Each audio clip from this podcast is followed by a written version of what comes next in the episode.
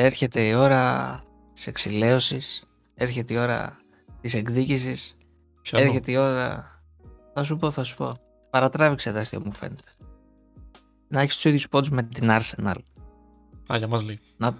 Ναι. Ναι, ναι, ναι, ναι. Κάτσε τώρα. Δηλαδή νομίζω ότι κάποιος Νορβηγός που εμφανισιακά θα λέγαμε ότι θυμίζει ένα πρωταγωνιστή έτσι από τις ταινίες του Άρχοντα των Δαχτυλιδιών. Η πιο πονίδη θα το λέγαμε αυτό, όχι εγώ. Ναι. Νομίζω ότι έχει δείξει τρομερή αδυναμία να διαχειριστεί, ρε φιλέ, παίκτες, να διαχειριστεί κατάσταση, να διαχειριστεί φανέλες και κάπου κάπου το άστρο σβήνει.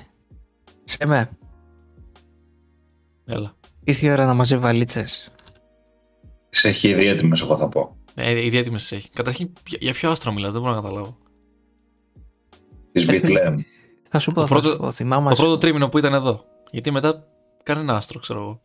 Έλα και πέρσι και πέρσι δεν ήταν για κάτι ανατροπές που κάνανε, δηλαδή είχε άστρο, δεν μπορείς να πεις. Καλά, ναι. κάτι με εντάξει, έχεις άλλα, ένα- για ένα point. θυμίσου, κάτι Southampton, εκεί κάτι 2-3 από το πουθενά, με καβάνι μου καθάριζε. Με φέρε- Και Εγώ- μεσοβδόμαδα αυτό.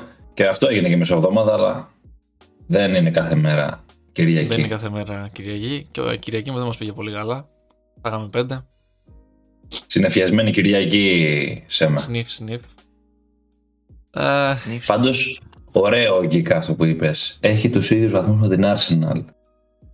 Θα σέβεστε, Μικέλα. Ένα λιγότερο από τότε να δηλαδή αυτό είναι. συγκεντρωθείτε. Όπα, όπα, όπα, όπα. Αυτό είναι κοροϊδία προς United ή, προ... ή κατόρθωμα για Arsenal.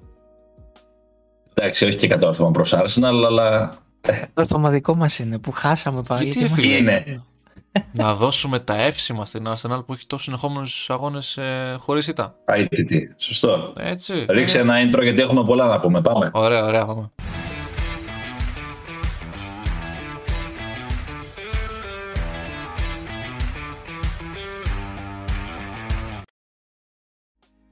Καλησπέρα, είμαι ο Γιώργος, ε, πονεμένος από εδώ στη Manchester United. Καλησπέρα, Ακριβώς Γιώργο. το, α, ε, το πρωί ε, μετά το 0-5 έχω να δηλώσω ότι είμαι οπαδός της Manchester United εδώ και 14 χρόνια και Όσοι και βαθμοί της United στο πρωτάθλημα. δεν Είναι κοίταξα καν το εγκεφαλικό βαθμολογικό έπαθλο. πίνακα. Δεν κοίταξα καν το βαθμολογικό πίνακα γιατί 14 είναι εντάξει και είμαστε 7η. Μιας και, μιας και λέγαμε για τους βαθμούς, το είπα αυτό, έτσι. Λοιπόν, σε περίπτωση λοιπόν που δεν το καταλάβατε, είμαστε 12 yards και επιστρέφουμε στα δρόμενα με μια εκοφαντική πεντάρα της ε, Liverpool μέσα στο Old Trafford επί της Manchester United. Και γι' αυτό μπορείτε να ακούσετε τον αγαπητό Γιώργο Σαμερτζίδη να είναι λίγο βαρύς. Ε, εν αντιθέσει με μένα τον Ηλία Βαραμπούτη που είμαι αρκετά ελαφρύς, αρκετά χαρούμενος. Και όχι λόγω του σκορ, λόγω της εμφάνισης, λόγω της κατάστασης. Από την άλλη πλευρά το τρίγωνο συμπληρώνεται από τον Γιώργο τον Γκίκα, ο οποίος βαρύς, Γιώργο, Συνηθισμένος, τι να σου πω τώρα. συνηθισμένος, άρα δεν είσαι βαρύς, είσαι στα κανονικά σου. Θα τα πούμε όλα.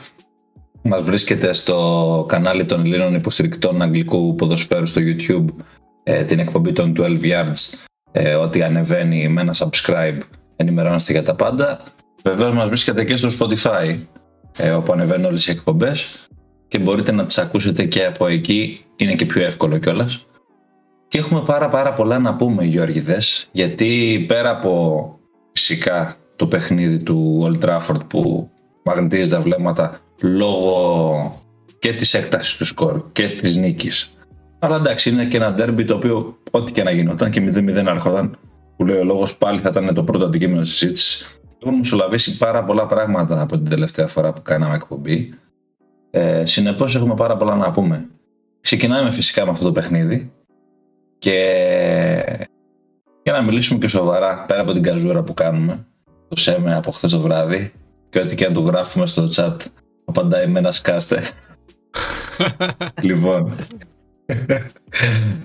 ε, αυτό που έχω να πω σαν ε, πολύ, πολύ γενικό σχόλιο για να ξεκινήσουμε την κουβέντα από εκεί είναι ότι δεν υπήρχε καν η λέξη άμυνα ε, στην, ε, στο λεξιλόγιο της United και του Solskjaer το χθεσινό παιχνίδι.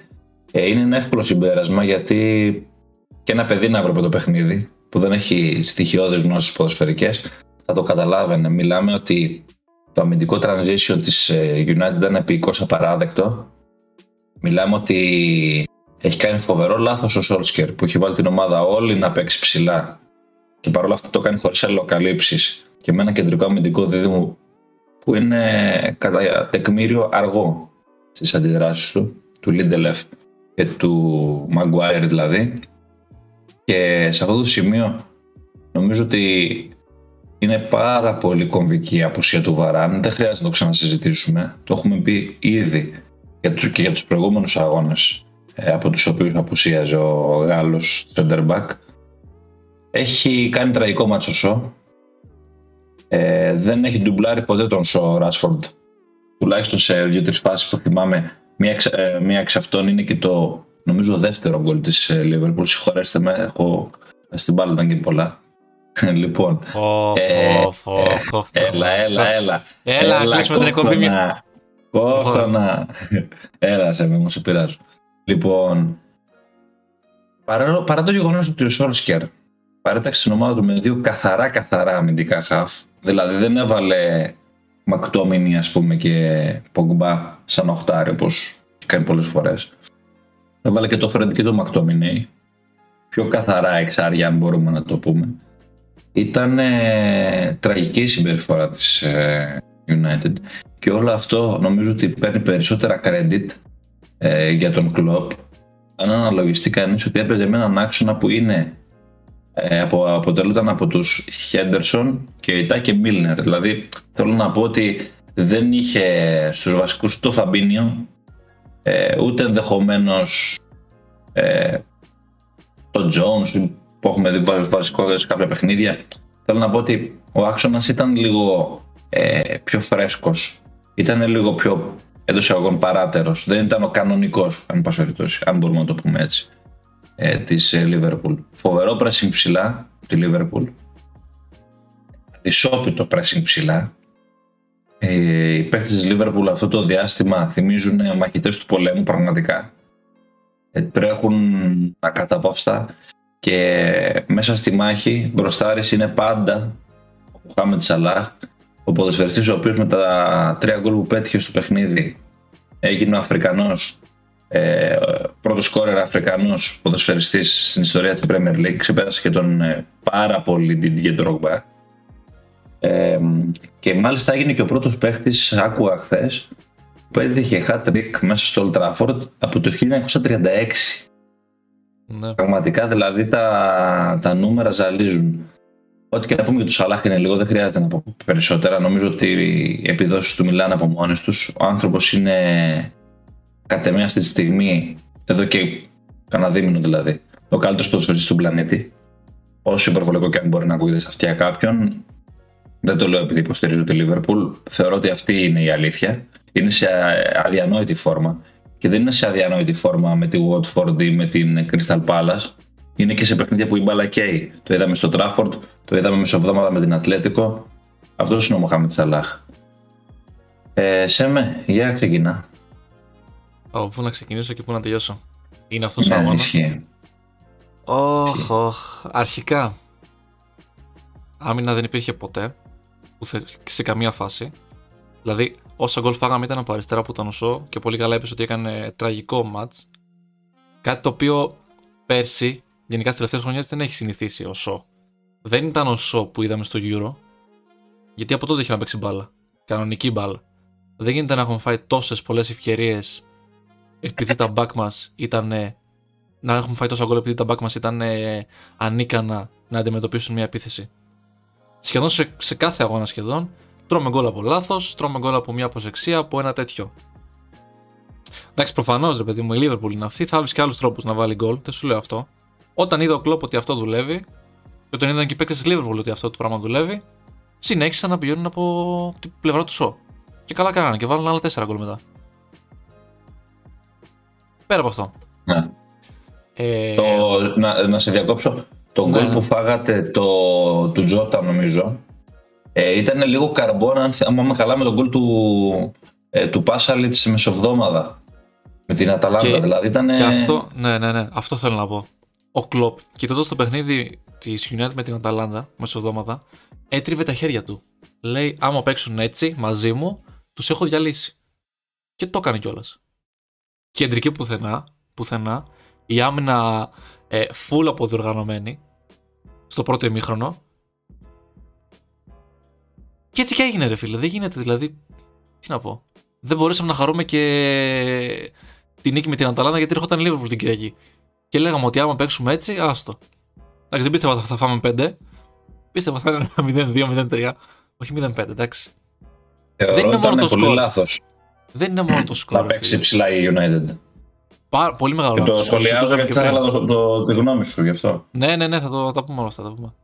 Ε, δεν ήταν μόνο το 0-5, ήταν και ο τρόπος που παίξαμε. Και εκεί σε, συμπληρώνω σε αυτό που είπες μόλις τώρα. Παίξαμε ψηλά, ενώ δεν έχουμε κάποιον half να στηρίζει τους επιθετικούς. Δεν γίνεται να έχεις βάλει Rashford, Ronaldo και Greenwood στην ίδια δεκάδα. Να σου πω γιατί. Και οι τρεις τελειώνουν φάσεις. Δεν θέλεις παίκτες που να τελειώνουν φάσεις πολλούς μαζί μπροστά. Έχεις τον Ρονάλντο, έχεις τον Ράσφορντ, βάλε Σάντσο δεξιά. Ή βάλε δεξιά τον Greenwood, αριστερά βάλει Pogba, βγάλει το, βγάλει το Rashford και βάλει τον μετά. Δηλαδή αυτά τα πράγματα δεν μπορώ να καταλάβω. Παίζεις επιθετικά χωρίς να στηρίζεις κανείς την επίθεση. Ο Μπρούνο τι θα κάνει μόνος Τι θα κάνει μόνος τον Μπρούνο; Με ποιο θα ανταλλάξει πάσα; Όταν και οι τρεις είναι, είναι ψηλά για να σκοράρουν. Αντί να βάλει ένα Pogba, αντί να βάλει κάποιον, με βάλει δύο εξάρια. Αυτό με τον ε, Pogba, αυτό με τον Pogba είναι ένα τρικ που το έκανε πάρα πολύ πέρυσι στα ντέρμπι. Δηλαδή έβαζε δύο χαφ συν τον Pogba, συν τον Φερνάντες, συν ενδεχομένως τον Ράσφορντ και έναν μπροστά, ας πούμε. Και ναι, δεν, δεν κατάλαβα γιατί το έκανε και χθες. Δεν κατάλαβα γιατί το έκανε και χθες. Να παίξει λίγο πιο, πιο καλά κεντρικά που ξέρει ότι η Liverpool είναι μια ομάδα η οποία Χολένε. Έχει πάρα πολύ, δύναμη, πάρα πολύ δύναμη σε αυτό το κομμάτι του παιχνιδιού. Δηλαδή, πώς θα την μπλοκάρεις; Ναι, ναι, ναι. Παίζει πολύ all around. όχι, όχι από τον άξονα. Όχι από τον άξονα, αλλά έχει τρεις παίχτε ναι, ναι, οι οποίοι ε, τρέχουν και πατάνε σχεδόν όλο το γήπεδο. Ήσουν πολύ μονοδιάστατος έτσι. Αυτό, γι' αυτό το λέω. Το είχε κάνει πολύ σαν τέρμι πέρυσι και του είχε βγει πάρα πολύ. Θυμάμαι, πούμε, χαρακτηριστικά του παιχνίδι με την ε, City εκτός έδρας στο περσινό που το, που το είχε κάνει με τον Ποκμπά και είχε πάει πάρα πολύ καλά ο Ποκμπά σε αυτό το ρόλο. Και ξέρουμε ότι ναι. πάει καλά σε αυτό το ρόλο. Και εκεί συνδυάζεται αυτό που λέω με αυτό που λες, ότι δεν είχαμε τρεις ε, striker, να το πω έτσι μπροστά. Γιατί καλός ή κακός, ο Ρονάλντο είναι striker πλέον. Ο Greenwood έχει δείξει ότι δεν μπορεί να παίξει ένα ποδόσφαιρο το οποίο. Ε, ένας υποστηρικτικό ποδόσφαιρο. Ωραία, γιατί είναι ατομιστής, είναι ακόμα παιδί, είναι νωρίς, είναι πάρα πολλά πράγματα. Τα, πάρα πολλά τα θέματα του Greenwood που δεν μπορεί να τον κάνουν ένα καλό extreme. Ωραία, γιατί ο άνθρωπος είναι center for. Τέλος. Έχει πολύ καλό τελείωμα, δεν έχει τίποτα άλλο. Κινείται καλά στο χώρο, δεν μπορεί να βγάλει τη τελική σέντρα, δεν μπορεί να στηρίξει κάποιον επιθετικό. Είναι ένας επιθετικός μόνος του, χρειάζεται αυτό στήριξη. Και ο Ράσφορντ, εντάξει, θα μου πεις, ο Ράσφορντ μπορεί να κάνει πάρα πολλά πράγματα μέσα στο παιχνίδι. Εντάξει, ήταν, ήταν τραυματισμένος και έχει να παίξει μπάλα δύο μήνες, ξέρω εγώ, έπαιξε μπάλα μεσοδόματα. Ε, ήθελε Σάντσο, αυτό το παιχνίδι ήθελε, ήθελε Σάντσο. Σάντσο και Πογμπά. Πολύ κακές επιλογές από τον Σόλσκερ. Και όχι μόνο σε πρόσωπα, και σε τακτική. Αυτό, αυτό.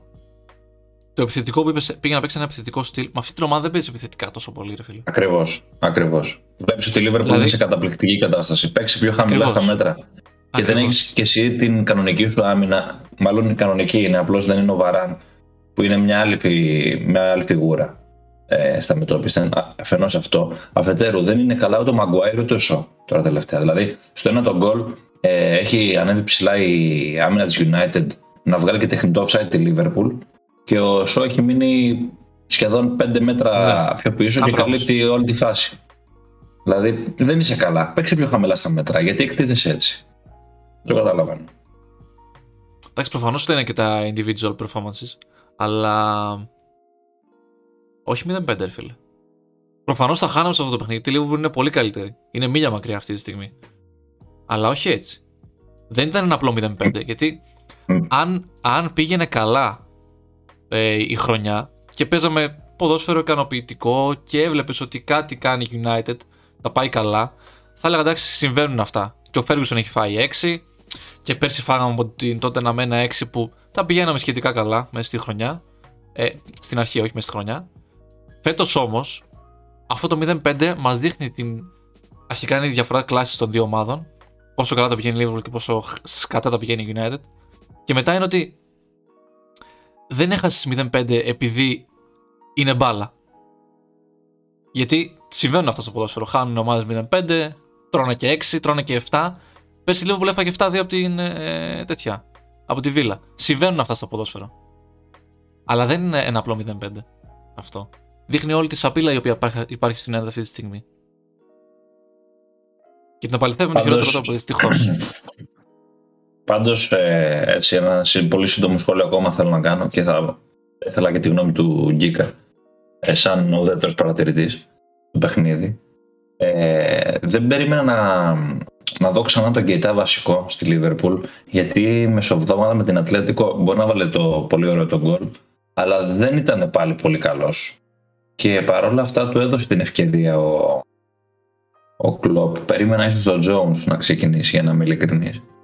Ε, και έκανε ένα πάρα πολύ καλό παιχνίδι ο Κέιτα. Πραγματικά έκανε ένα. Παίζει να ήταν το καλύτερο του παιχνίδι με την ε, φανέλα τη Λίβερπουλ από την ημέρα που έχει έρθει στην ομάδα. Πραγματικά ήταν εξαιρετικό το παιχνίδι του.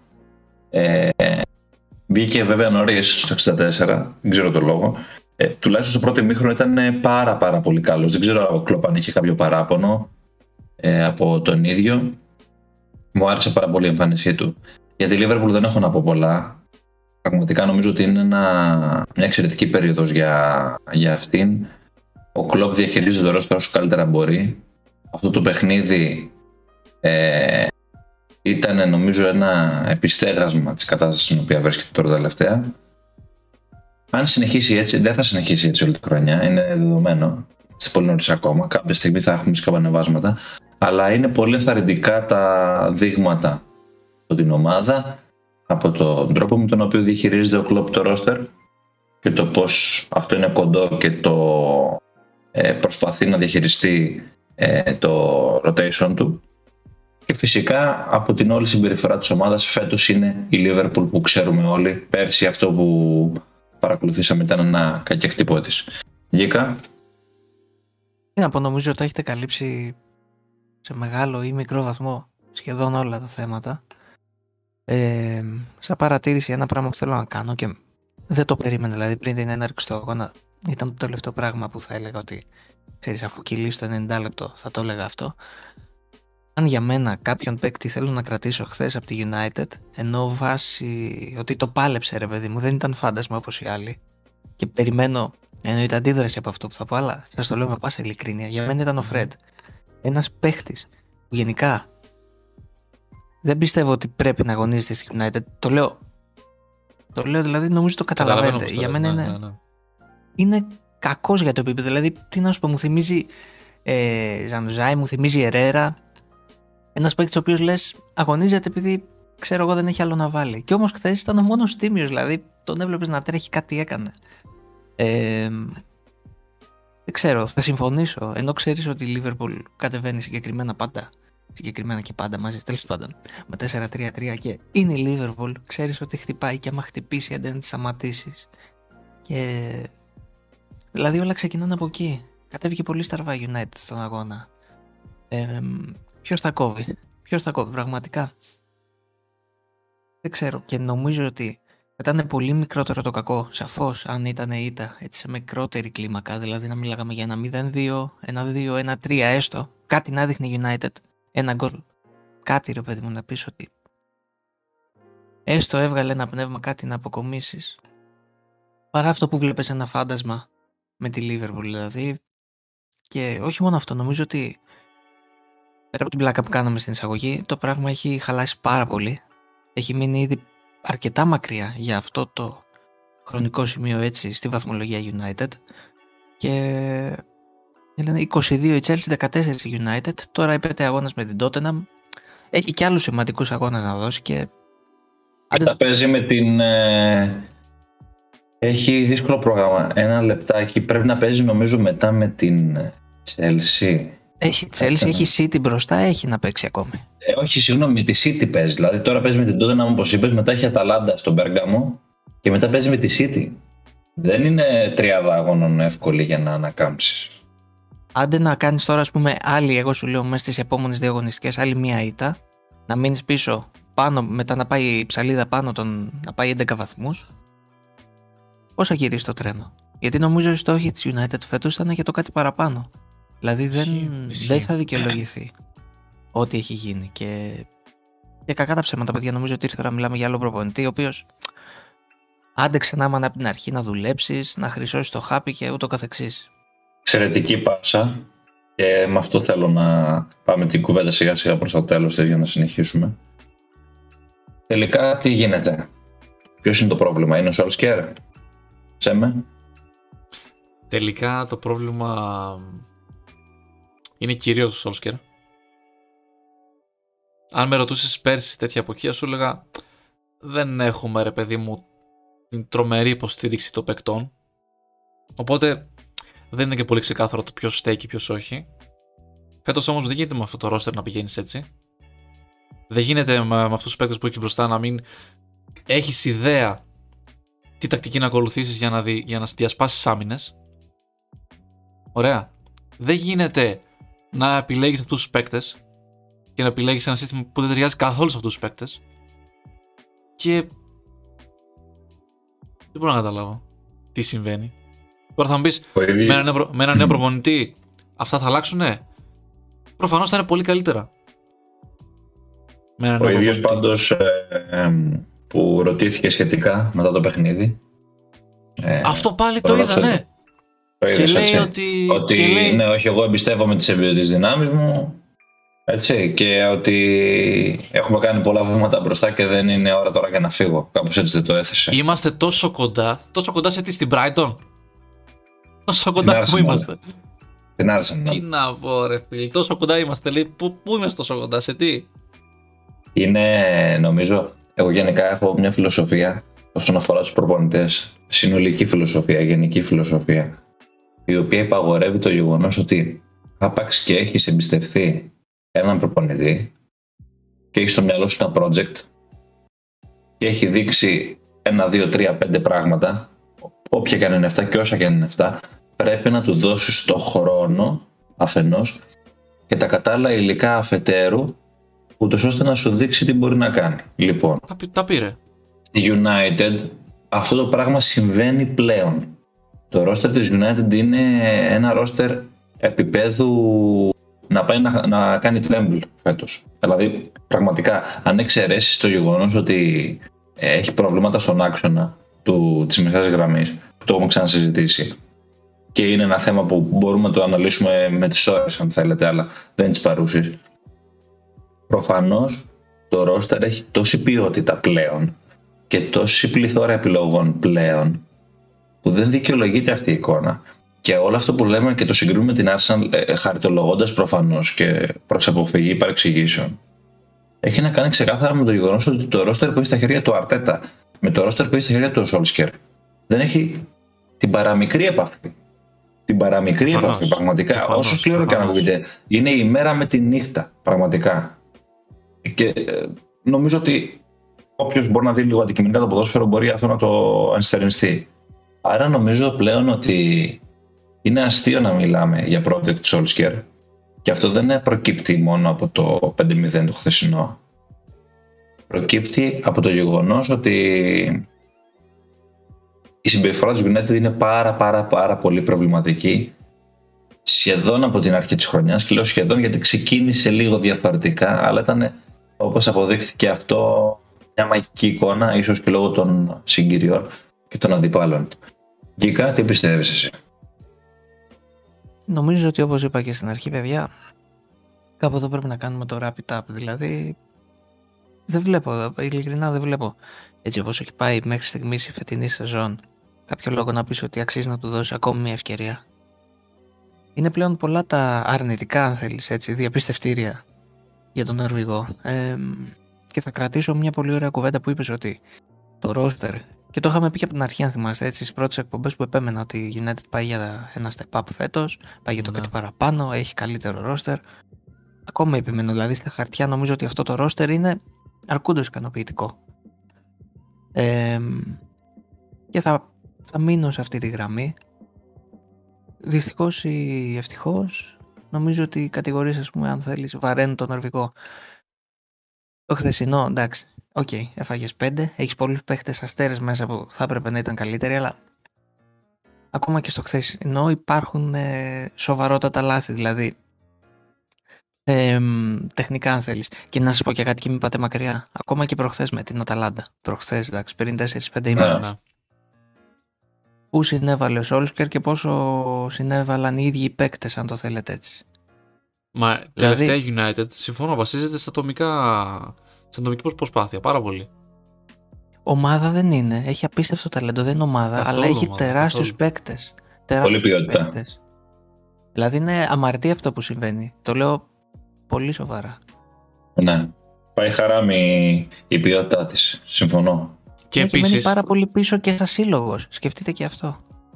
Να πω και κάτι τελευταίο και να κλείσουμε την όλη κουβέντα. Δεν γίνεται να βγαίνεις σαν προπονητής να κάνεις δηλώσεις, να σου λέει ο δημοσιογράφος πού θεώρησες ότι το παιχνίδι έληξε; Και, να, και αντί να λες ότι το παιχνίδι ακόμα και στο 0-5 ήθελα να το γυρίσουμε, να λες ότι στο 0-3 και στο 0-4 ήταν game over. Ποιος είσαι, μαλα...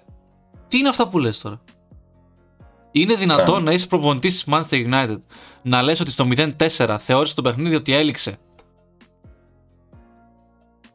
Ναι. Δεν, δεν, δεν παίζει ο Αστέρας Τρίπολης με τη Liverpool, παίζει Manchester United. Θα μπεις στο, θα μπεις στο αποδητήρια, θα τους πεις όπως αυτοί βάλανε 4 γκολ, θα βάλετε στι 5. Τέλος. Τι πάει να πει game over; Τι πάει να πει game over; Τι πράγματα είναι αυτά; Είναι μια παραδοχή πολύ δύσκολο να την κάνεις και να την ε, ακούσει κιόλας ο άλλος. Ναι, ρε φίλο, όμως εμείς που είμαστε οπαδοί και το βλέπουμε τον αγώνα, εγώ λέω εντάξει, το ναι, 0 3 ναι. λέω εντάξει, τελείωσε. Αλλά όχι ένας προπονητής, να εμπνεύσει τους παίκτες. Ναι, ναι, ναι. Τι είναι αυτό το. δηλαδή, τι, τι, τι τους είπες στα αποδητήρια; Παιδιά, εντάξει, δεν πειράζει, πάμε για το επόμενο. Ναι. Εντάξει, είναι εμφανές ότι δεν τους εμπνέει. Ε, φαίνεται από τον τρόπο με τον οποίο συμπεριφέρεται η ομάδα. Εν πάση περιπτώσει, ε, αυτά λίγο πολύ όσον αφορά αυτό το παιχνίδι, για να μην το τραβήξουμε άλλο. Νομίζω ότι τους γενικούς άξονες τους καλύψαμε. Και μιας και ο Σόλσκερ φαίνεται να μην εμπνέει τους ε, ποδοσφαιριστές του και το ρόστερ του, ο Δε Γκουαρδιόλα μάλλον τους παραεμπνέει αυτή την περίοδο, γιατί η Manchester City δείχνει να είναι σε μια εξαιρετική κατάσταση, Άλλο ένα πρόβλημα είναι αυτό για τη United και το λέω φεύγοντας φυσικά από το κομμάτι της προηγούμενης ε, συζήτησης που κάναμε. Ε, απλώς το λέω γιατί βλέπουμε ότι το πρωτάθλημα έχει ταχύτητες και έχει ομάδες οι οποίες πάνε για τον τίτλο και είναι πάρα πολύ δυνατές αυτή την περίοδο. Η United όχι μόνο δεν μπορεί να τις ανταγωνιστεί αυτή τη στιγμή, αλλά είναι και τουλάχιστον δύο ταχύτητες κάτω.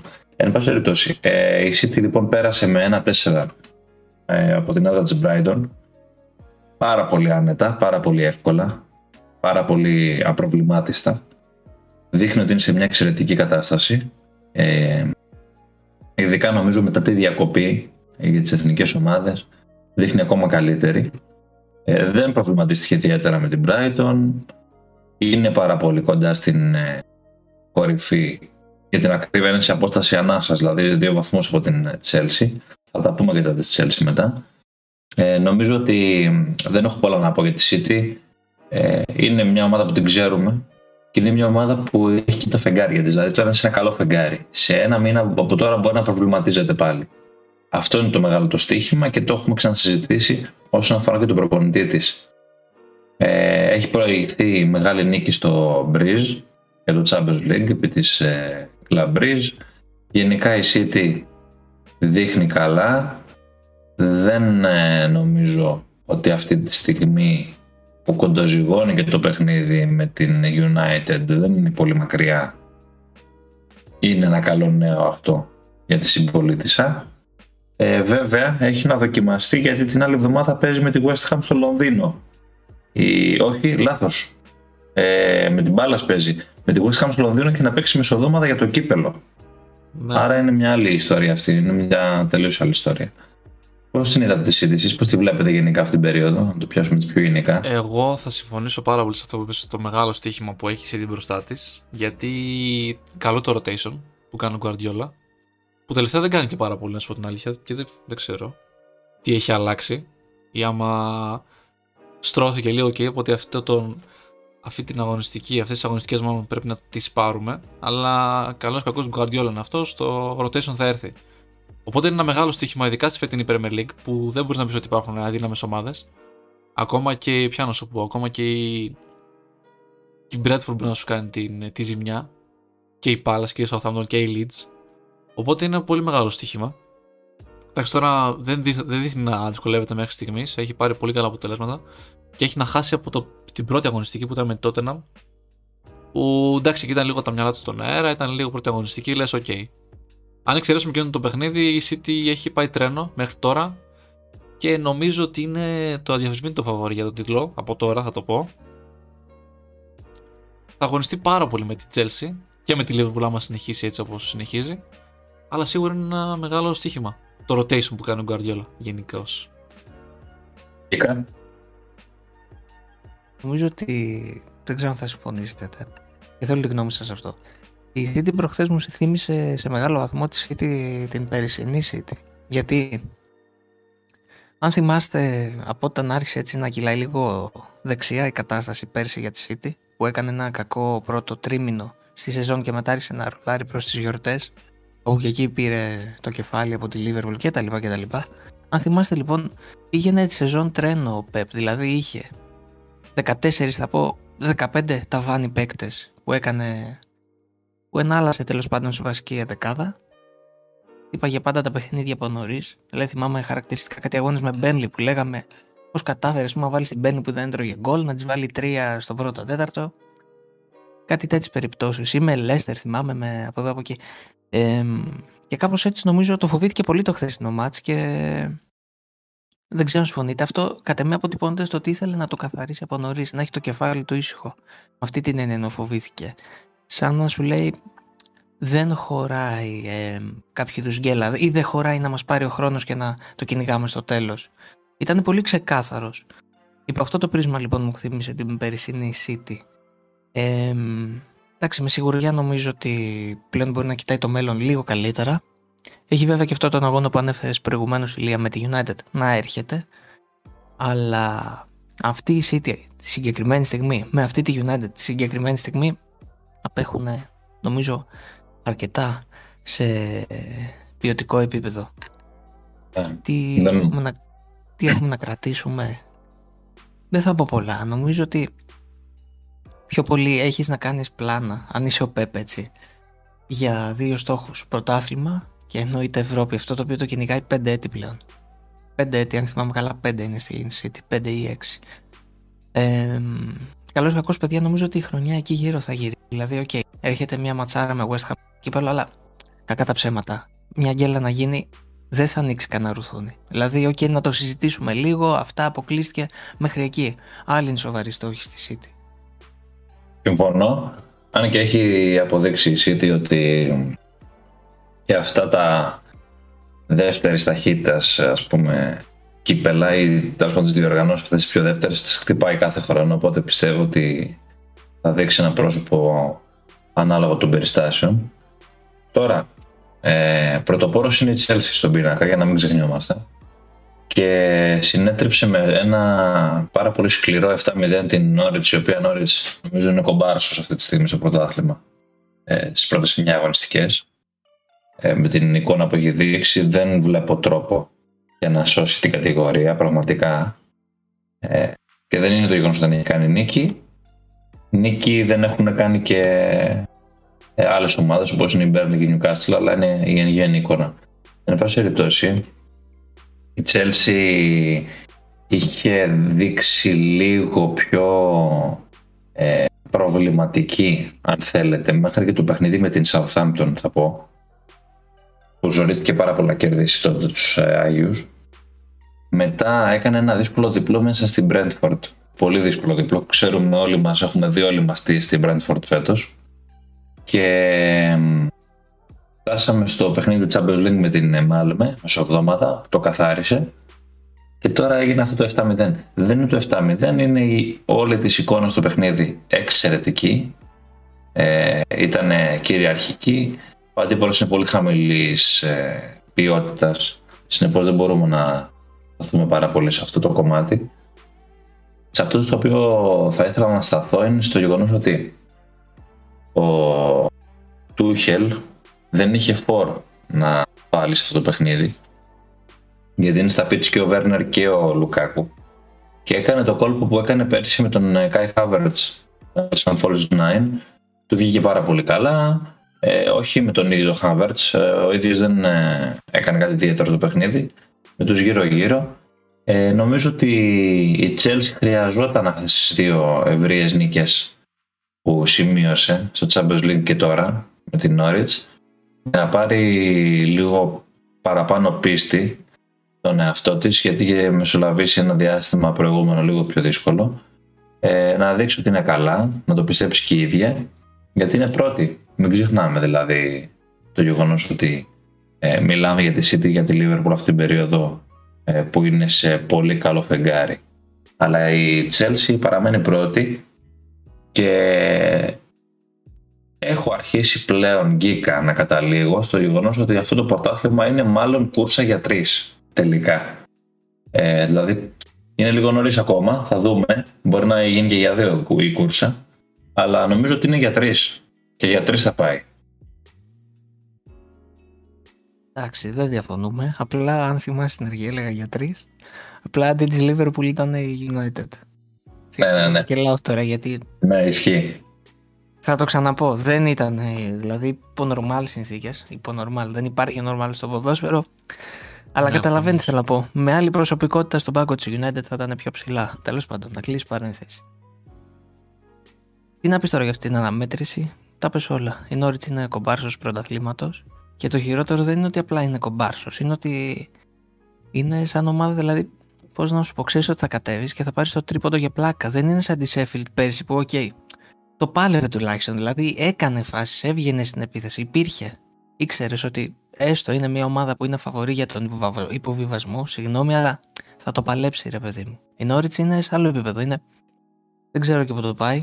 Μου κάνει εντύπωση πως δεν είχε απολυθεί ακόμα ο Φάρκε έτσι. Δηλαδή. Μάλλον, όπως ε, έλεγα χαριτολογώντας, τον κρατάνε γιατί ξέρουν θα πέσουν για να τους ξανανεβάσει το χρόνο. να σου πω κάτι. Αν δεις τη βαθμολογία, η υπόθεση είναι δύο γκέλες του πρώτου τελευταίου ψέματα ναι. το 17ο και δύο νίκες από την Όριτ για να φύγει. Δηλαδή δεν έχει. Της Λίντ. Η οποία είναι Λίντ. Άλλη ανάλυση. Η οποία είναι Λίντ. Άλλη ανάλυση αυτή μετά, άλλη πήκα για το Σέμε. Τέλος πάντων, κρατήστε για την Τζέλση. Ε, Σαφώς και φαινόταν. Σαφώς, εντάξει. Να μην είμαστε απόλυτοι, αλλά είχε έναν άλλο αέρα φέτος. Νομίζω ότι ήταν άκρος ικανοποιητική. Εντάξει, ξαναλέμε αυτή η αναμέτρηση. Δεν είναι ικανή, ξέρεις να πεις ότι θα σου δώσει ασφαλή συμπεράσματα, αλλά Βλέπεις και το κάτι παραπάνω, οπότε λες εντάξει, υπάρχει ζωηρότητα, ζωντάνια κτλ. κτλ. Ε, και για την Chelsea λοιπόν έχει δώσει ήδη και κάποια καλά διαπιστευτήρια. Π.χ. τον αγώνα με τη Liverpool νομίζω είναι, είναι ένας έτσι αν θέλετε σημαντικός κόπελος στην ε, φετινή έτσι μαραθωνοδρομία της Premier. Πάει καλά. Τώρα για πρωτιά και τα λοιπά ε, δεν ξέρω γιατί έπονται αγώνες, παιδιά. Έπονται για τη City, για τη Chelsea, έπονται για τη Liverpool. Θα πάει λίγο τρενάκι κατάσταση. Ε, τώρα τι άλλο να πούμε. Νομίζω ότι αυτά αρκούν. Και για το Havertz ναι. που είπες, από πέρσι ναι. ο Τούχελ έλεγε ότι τον θέλω για κάτι παραπάνω. Προφανώς δεν νομίζω ότι το προχθεσινό ήταν αυτό το κάτι παραπάνω, αλλά τον υπολογίζει. Τον θέλει και τον έχει σαν παίκτη κλειδί, πασπαρτού. Πασπαρτού. Δεν ξέρω. Σωστά. Σωστά. Συμφωνώ. Συμφωνώ πάρα πολύ. Ε, τώρα, να σε επικράνω λίγο. Πάμε λίγο στα τεστόντα. Έχω συνηθίσει από πέρσι, από πρόπερσι να σου πω.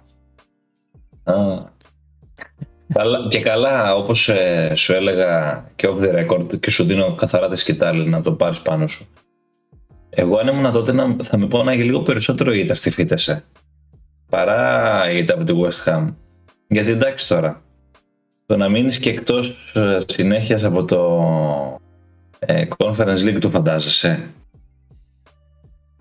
Εντάξει, αν, αν το καταφέρουμε αυτό δηλαδή νομίζω ότι αρχίζουμε τα όποια διπλώματα υπάρχουν ε, σε τότε νομική και φιλάθλη το ιστορία. Δηλαδή, χάνω τα λόγια μου, χάνω το εμπρεμό μου. Είναι από αυτά τα πράγματα που λες, θα κάτσω να δω τον αγώνα έχοντας σε συνοδεία μου Ζάναξ, Ντεπών, Άσης Φίσους, Παυσίπονα. Δεν Και ο whisky μαζί. Ε, εντάξει, είπαμε, κάτσα χτυπήσω και λίγο ξύλο, δεν θέλω. ε, στη φύτεση, αν υπάρχει μία δικαιολογία, προσέξτε, δε, θα την ε, καταρρύψω όμως άμεσα, απλά να την πω και αυτή έτσι για να κάνω το δικηγόρο του διαβόλου, είναι ότι κατέβηκε με μία δεκάδα η δεύτερη και η τρίτη παίκτε της ομάδας. Από την άλλη, όταν κατεβαίνεις και δεν έχεις κάνει ούτε ένα σουτ στο στόχο, και με αυτούς τους παίκτες σημαίνει ότι δεν έχεις δουλέψει καθόλου μαζί τους. Οπότε, άμεσα η δικαιολογία καταρρύπτεται. Πάμε τώρα στο χθεσινό. Σαφώς και η West Ham ε, από πέρσι, εγώ θα πω, είναι καλύτερη σαν ομάδα από την Tottenham. Σαν ομάδα, ξαναλέω. Ε, εντάξει, δεν μπορώ να πω ότι δεν μετρώ, όμω εννοείται. Εννοείται δηλαδή ότι δεν το βλέπα με θετικό ιονό τον αγώνα πριν από αυτή την αναμέτρηση. Πίστευα ότι η επιστροφή των βασικών συν το αρνητικό αποτέλεσμα της ε, πέμπτης, ξέρεις, κάπως θα αναταράξει λίγο τον εγωισμό αν θέλεις των παικτών. Ε, αλίμονο βέβαια, τέλος πάντων τότε να μισέ. Είναι τέσσερα λοντρέζικα ντέρμπι, έχεις φάει 10 γκολ από Palace, West Ham, Arsenal, Chelsea, έχεις βάλει μόνο ένα. Δεν έχεις παρουσιάσει τίποτα, πραγματικά τίποτα, έτσι την παραμικρή υποψία ζωντάνιας ε, παιχνιδιού, ζωηρότητος, κάποιο ένα πλάνο οτιδήποτε. Από την άλλη παιδιά θα ήταν πολύ ωραίο να τα ρίξουμε σε ακόμη ένα προπονητή, αλλά έχω αρχίσει και σκέφτομαι. Εντάξει, θα μου πεις δεν το λες και πέρυσι το έλεγα, αλλά μήπως ε, όλη αυτή η καλή περίοδος που διήνυσε η τότε τα τελευταία πέντε χρόνια, τέσσερα θα πω γιατί Βγάλε λίγο, βγάλε λίγο να είναι αλήθεια. Από το 15 yeah. μέχρι το 19. Μήπως ε, ήρθε και δεν ακούμπησε. Μήπως έσβησε. Όχι ότι χάθηκε τον άστρο των παικτών, αλλά τι αποκόμισαν τελικά. Έχουν τόσο, ας πούμε, ανικανότητα στο να, να δουλέψουν, να μην βγάζουν τίποτα. Φταίει ο προπονητής. Έχουν αλλάξει τρεις προπονητές, δηλαδή τι να σας πω. Είναι ανεξήγητη η κατάσταση, πραγματικά. Απ' τη μία θα έλεγα, ξέρεις, ότι σε κάποιο αυτή ο προπονητής. Κακό πλάνο, και okay, πράγματι δεν έχει δείξει τίποτα επιθετικά η τότε να. Τίποτα. Απ' την άλλη, και οι παίκτες, δηλαδή, θέλω να πω ότι έναν εγωισμό κάτι, ρε παιδί μου. Δηλαδή, και δεν λέω τώρα για Ντάιερ και τα λοιπά. Λέω για Κέιν. Εκεί είναι το κλειδί, ειδικά. Λέω για Σον. Δεν ξέρω. Νομίζω ότι δεν υπάρχει ούτε ψυχικά κάτι από τους παίκτες να προσφέρουν ένα στόχος υπάρχει. Δεν ξέρω. Από τον Κέιν φαίνεται, νομίζω από την αρχή της χρονιάς είναι ξενερωμένο και δεν έχει διάθεση να δεν προσφέρει. Δεν μόνο Κέιν. Είναι πολλοί παίκτες. Δηλαδή δεν είναι μόνο ένα ταστέρι. Έχεις ε, έχεις και άλλους παίκτες οι οποίοι ακόμα. Εντάξει, δεν μπορείς να τους ακυρώσεις από τα 26 και τα 27 ότι σταμάτησαν να παίζουν μπάλα. Αν εξαιρέσουμε τον Τελεάλη, που είναι μια περίπτωση μόνος του αυτός ο άνθρωπος, έτσι. Είναι παλέμαχος από τα 22 του. ναι. Πλειολόγο, εντάξει. Η απογοήτευση είναι τεράστια. Δηλαδή δεν μπορώ να δεχτώ από παίχτε ε, τύπου Σον, τύπου. ακόμα και το Λούκας. Ότι ξέρεις τι, κατεβαίνουμε. Όλοι ορί, ας πούμε, να πάμε από ποιοι είναι οι στόχοι σας. Ναι. Δεν ξέρω να πω, ρε παιδιά, πραγματικά. Δεν δηλαδή, υπάρχει... έχω σηκώσει τα χέρια ψηλά. Δεν υπάρχει σπίθα στην ομάδα. Φαίνεται αυτό. Φαίνεται. Στο πρόσωπο του Χάρη Κέιν είναι, είναι όλοι τότε να αυτή τη στιγμή. Δεν υπάρχει σπίθα και δεν υπάρχει και πιστοσύνη στα πόδια της ομάδας πιστεύω. Νομίζω είναι και ψυχολογικό το, το πρόβλημα που Κοίτα, αν είναι ψυχολογικό θα το βρούνε κάποια στιγμή. Μία νίκη να κάνουν ένα πράγμα. Δεν έχει φύγει το τρένο μέχρι τότε, παιδιά. Αλλά αυτό, ναι, άμα δεν έχει φύγει το τρένο μέχρι τότε. Γιατί, κοίτα, έλα, ρε, εντάξει. Η ρεαλιστική στόχη τώρα της Tottenham, όπως είναι, με αυτή την ομάδα για φέτος, είναι μέσα στην Εξάδα. Καλός ή κακός. Τετράδα θα είναι πολύ καλό, ας πούμε, να μπει τετράδα. Θα είναι τέλειο. Ε, δύσκολο. δύσκολο, αλλά θα είναι τέλειο σε μια συγκυρία. Εντάξει, νομίζω ότι δεν είναι έξω από όλους αυτούς τους στόχους που θέλει ρε παιδί μου ή να κατακτήσει το conference ή να, να βγει στην εξάδα. Αλλά ρε φίλε αυτός ο τέτοιος, αυτός ο Φορνάλς χθες ήταν, έκανε ό,τι ήθελε έκανε την άμυνα δεν μπορούσε αυτός ο, αυτό, αυτός ο Emerson δεν μπορούσε να το κάνει τίποτα. Τίποτα, τίποτα. Τίποτα. Και άμα δεν είχατε το Χόιμπεργκ πίσω ή τον ε, Ρομέρο, θα τρώγατε πολλά παραπάνω. Και απορώ πως δεν προηγήθηκε η West Ham νωρίς.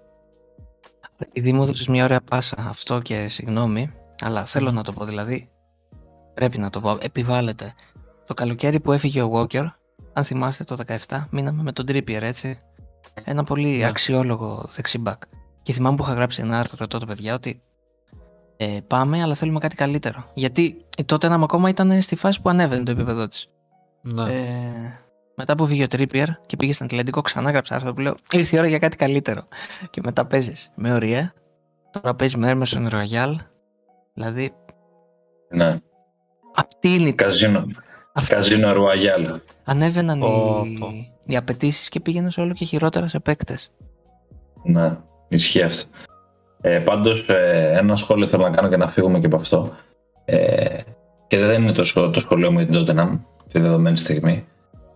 Πόσα μπράβο στον Μόγκες για την δουλειά την οποία έχει κάνει ένας προπονητής ο οποίος τον είχαμε ξεγραμμένο, τουλάχιστον εγώ, τον είχα για παροχημένη περίπτωση προπονητή και όχι κάτι το ιδιαίτερο. Η West Ham στέκεται απίστευτα καλά στη χρονιά μέχρι στιγμής με δύο καρπούς για cada παιχνίδια μας χάλι, δηλαδή της Ευρώπης και του πρωταθλήματος.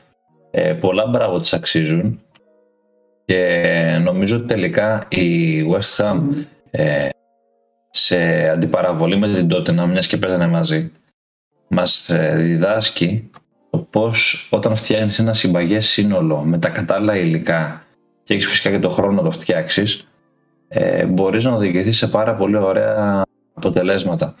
Οπότε η ψυχολογία χτίζεται μέσα από τα αποτελέσματα τελικά για την ε, Tottenham.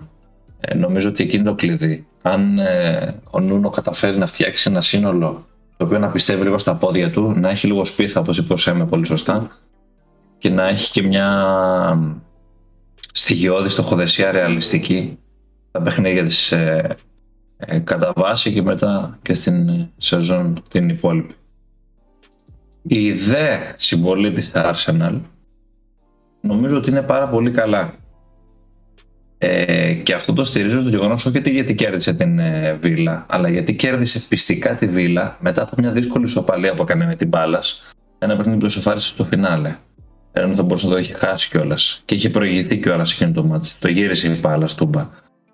Ε, δηλαδή έδειξε μ, χαρακτήρα στο παιχνίδι με την ε, Aston Villa που εντάξει ξέρουμε όλοι μας πάρα πολύ καλά ότι η Villa είναι ένας ε, διόλου ευκαταφρόνητος αντίπαλος άσχετα αν είχε χάσει με 2-3 από την ε, Wolves στην προηγούμενη αγωνιστική σε ένα παιχνίδι πραγματικά ήταν θεότραλο ε, η Arsenal επειδή την φέραμε στην κουβέντα και πιο νωρίς και κάναμε και την αντιπαραβολή με τη United γιατί έχουν του ίδιου βαθμούς. Ε, Εντελώς χαριτολογώντα, είπαμε ε, ότι η σύγκριση είναι τελείως ε, ουτοπική. Ναι, είναι ουτοπική κατ' εμέ γιατί το ρόστερ της είναι πολύ φτωχότερο από όλους τους υπόλοιπους και παρόλα αυτά νομίζω ότι δείχνει κάποια σημάδια βελτίωσης σε σχέση με πέρσι θα δείχνει νωρίς. Γιατί πέρσι άρχισε πάρα πολύ να δείξει σημάδια καλής εικόνας. Είχαμε φτάσει στο Δεκέμβρη. Ε, παίζει το ποδόσφαιρο που θα ήθελε ο Αρτέτα να παίξει. Απλώς έχει κάποια μεμονωμένα προβλήματα τα οποία εμφανίζονται γιατί το ρόστερ είναι λίγο πιο αμφιβολοποιότητος είναι έτσι λίγο πιο περιορισμένο δυνατοτήτων. Έχει μπροστά τον Αμπαμεγιάνγκ φέτος, την βοήθησε και στο παιχνίδι με τη Βίλα πάρα πάρα πολύ. Ε, νομίζω ότι βήμα το βήμα θα πάει η Arsenal, ε, παιχνίδι το παιχνίδι, αλλά νομίζω ότι το πρώτο δείγμα της φέτος, αν εξαιρέσουμε τις πρώτες ε, δύο-τρεις αγωνιστικές, ε, είναι πάρα πάρα πολύ καλό και πάρα πολύ θετικό. Είναι για 7 παιχνίδια αίτητη η Arsenal. Συγγνώμη, όχι για 7, για 6 παιχνίδια είναι αίτητη. Ε, να 9 αγωνιστικές έχουμε, 3 ήττες έχει ξεκινήσει. Ε, αυτό είναι ένα καλό δείγμα από μόνος του. Τι έχετε να σχολιάσετε για την Arsenal. Όχι, πολύ κομπλές. Γι' αυτό που ε, το υλικό που έχει ο Αρτέτα το πάει πολύ καλά. Και πίσω συνεχίσει και έτσι. Δεν έχω να πω Θα κάτι. χτυπήσει η Ευρώπη, σε με. Νωρίς να το λέμε αυτό. Θα το δούμε Γιατί καιρό. η περίοδος χάριτος ε, ίσως δεν διαρκέσει και πολύ. Αλλά εντάξει, πολύ κομπλέ, πολύ κομπλέ. Στην παρούσα φάση νομίζω κάνει το καλύτερο που μπορεί. Ναι. Ναι, ναι. Έτσι θεωρώ. Και εγώ έτσι πιστεύω. Γκίκας. Θα, θα, θα κρυθεί. Ο Γκίκας πέθανε. Γκίκα. Είπαμε Τι γιατί; να πει, τα είπατε Τι να όλα. πει; Τι θέλετε να πει, λυπηθείτε τον. Εντάξει, εντάξει. Άστο εντάξει. τον Κίκα. Τα είπε όλα για την τότε να. Για την τότε να τι να πει, δηλαδή Ξεκάθαρα, έχουν ξεκάθαρα. τις μπαταρίες μου. Ηλία, Λοιπόν. μια άλλη ομάδα που τα Ναι. πηγαίνει πολύ καλά είναι η Λέστερ. Επίσης. Έκανε. Έχει κάνει ένα restart η Leicester, έτσι. Μετά την ήττα από την Brighton. Εντάξει, έχει κάνει και δύο πολύ κουτές ισοπαλίες. Κουτές, που τη βρήκα αυτή τη λέξη. Με την Μπέρλι και με την Πάλα. Κουτές. πολύ χάζε ισοπαλίες. Αλλά έχει κάνει το 4-2 με εσάς. Και με την United δηλαδή. Και έκανε και ένα πολύ σημαντικό διπλό και παλικαρίσιο διπλό με την Bradford. Ενώ μεσοβδόμαδα πέρασε και από τη Ρωσία. Γιατί δεν έχει ξεκινήσει καλά και στον όμιλο στο Europa League. Πρέπει να το θυμόμαστε και αυτό. Νομίζω ότι είναι σε μια καλή περίοδο τώρα. Επίσης, θα ήθελα σε μένα να σταθούμε σε αυτό που έπαθε η Everton, τη Watford. Τι ήταν αυτό, 2-5. 2-1 μέχρι το 78. θα πνιγώ. Να σου πω κάτι. Όταν έχεις έναν φοβερό σεντερφόρ και όταν έχεις έναν τερματοφύλακα που δεν μπήκε ποτέ στο παιχνίδι, αυτά παθαίνεις. Ποιος είναι αυτός, ποιος είναι αυτός ο τερματοφύλακας; Ο Τζόρνταν, ο Πίκπορ. Α, μπράβο, για να μην ξεχνιόμαστε. Έκανε πολλά λάθη. Πάρα πολλά λάθη. Παίζει να μην πέτυχε ούτε. Απαράδεκτο. Επειδή, επειδή τον είδα τον αγώνα, παίζει να μην πέτυχε ούτε μία σέντρα. Που, ούτε ένα long ball που το λένε οι Άγγλοι. Ούτε Ε. ένα ρε. Τίποτα. Καλά, γενικότερα η συμπεριφορά της Everton ήταν απαράδεκτη. Έτσι. Δεν μπορεί τώρα να είσαι 2-1 στο 78 και να δέχεσαι 4 γκολ στο τελευταίο τέταρτο του αγώνα. Δεν γίνεται αυτό το πράγμα. Πραγματικά. Ενώ προηγήσει μέσα στην έδρα σου. Τραγικό. Και όχι τίποτα άλλο. Τώρα θα αρχίσουμε να ξεθάβουμε τις ε, αναμνήσεις από το Ρανιέρι τώρα, έτσι. Δεύτερο παιχνίδι και άρχισε πάλι τις ζημιές. Ε, ήθελα λίγο να, να σταθώ στη Leeds. Και άμα είναι να πάμε και την κουβέντα προς το φινάλε σιγά σιγά. Ε, ήθελα να σταθώ στη Leeds γιατί κάτι δεν πάει καθόλου καλά με, τη, με τα παγόνια φέτος. Δεν ξέρω τι είναι αυτό. Εντάξει, βέβαια το γεγονός ότι ήρθε ένα-ένα με τη Wolves δεν είναι φυσικά καταστροφικό. Μην τρελαθούμε. Η Wolves η οποία έχει βρει χαρακτήρα σιγά σιγά με τον Μπρούνο Λάζε. Είχε ξεκινήσει πολύ νοχελικά τη χρονιά, αλλά νομίζω ότι το βρίσκει λίγο το έργο, πώς θέλει να το πάει. Και είχε και απουσία στο παιχνίδι, ε, στο Elland Road. Και πιέστηκε πάρα πάρα πολύ από την ε, Leeds. Δηλαδή έβαλε ένα γκολ νωρίς με τον Χουάνγκ και δέχτηκε πάρα πολλές φάσεις από τη Leeds. Δεν ξέρω όμως για ποιον λόγο η Leeds ζορίζεται τόσο πολύ και ζορίζεται. Έχω την εντύπωση σε με το σκοράρισμα φέτος. Εντάξει, την άμυνά της την ξέρουμε ότι είναι προβληματική από πέρσι. Προβληματική είναι ο τρόπος που παίζει έτσι.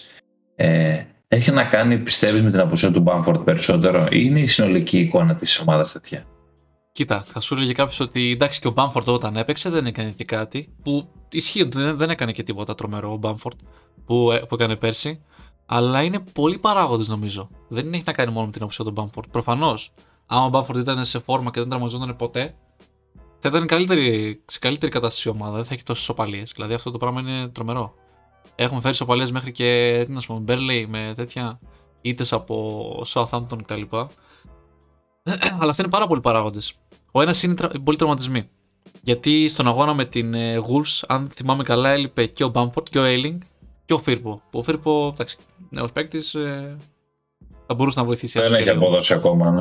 Δεν έχει απόδοση ακόμα, εντάξει, ναι. Ε, Όμως η απουσία του Ailing είναι σημαντική. Γιατί στους αγώνες στους οποίους η Leeds έδειξε δόντια ήταν από τους ε, κύριους κορμούς της. Το κύριο Γρανάζι, το οποίο βοήθησε τη Leeds και ανέβηκε.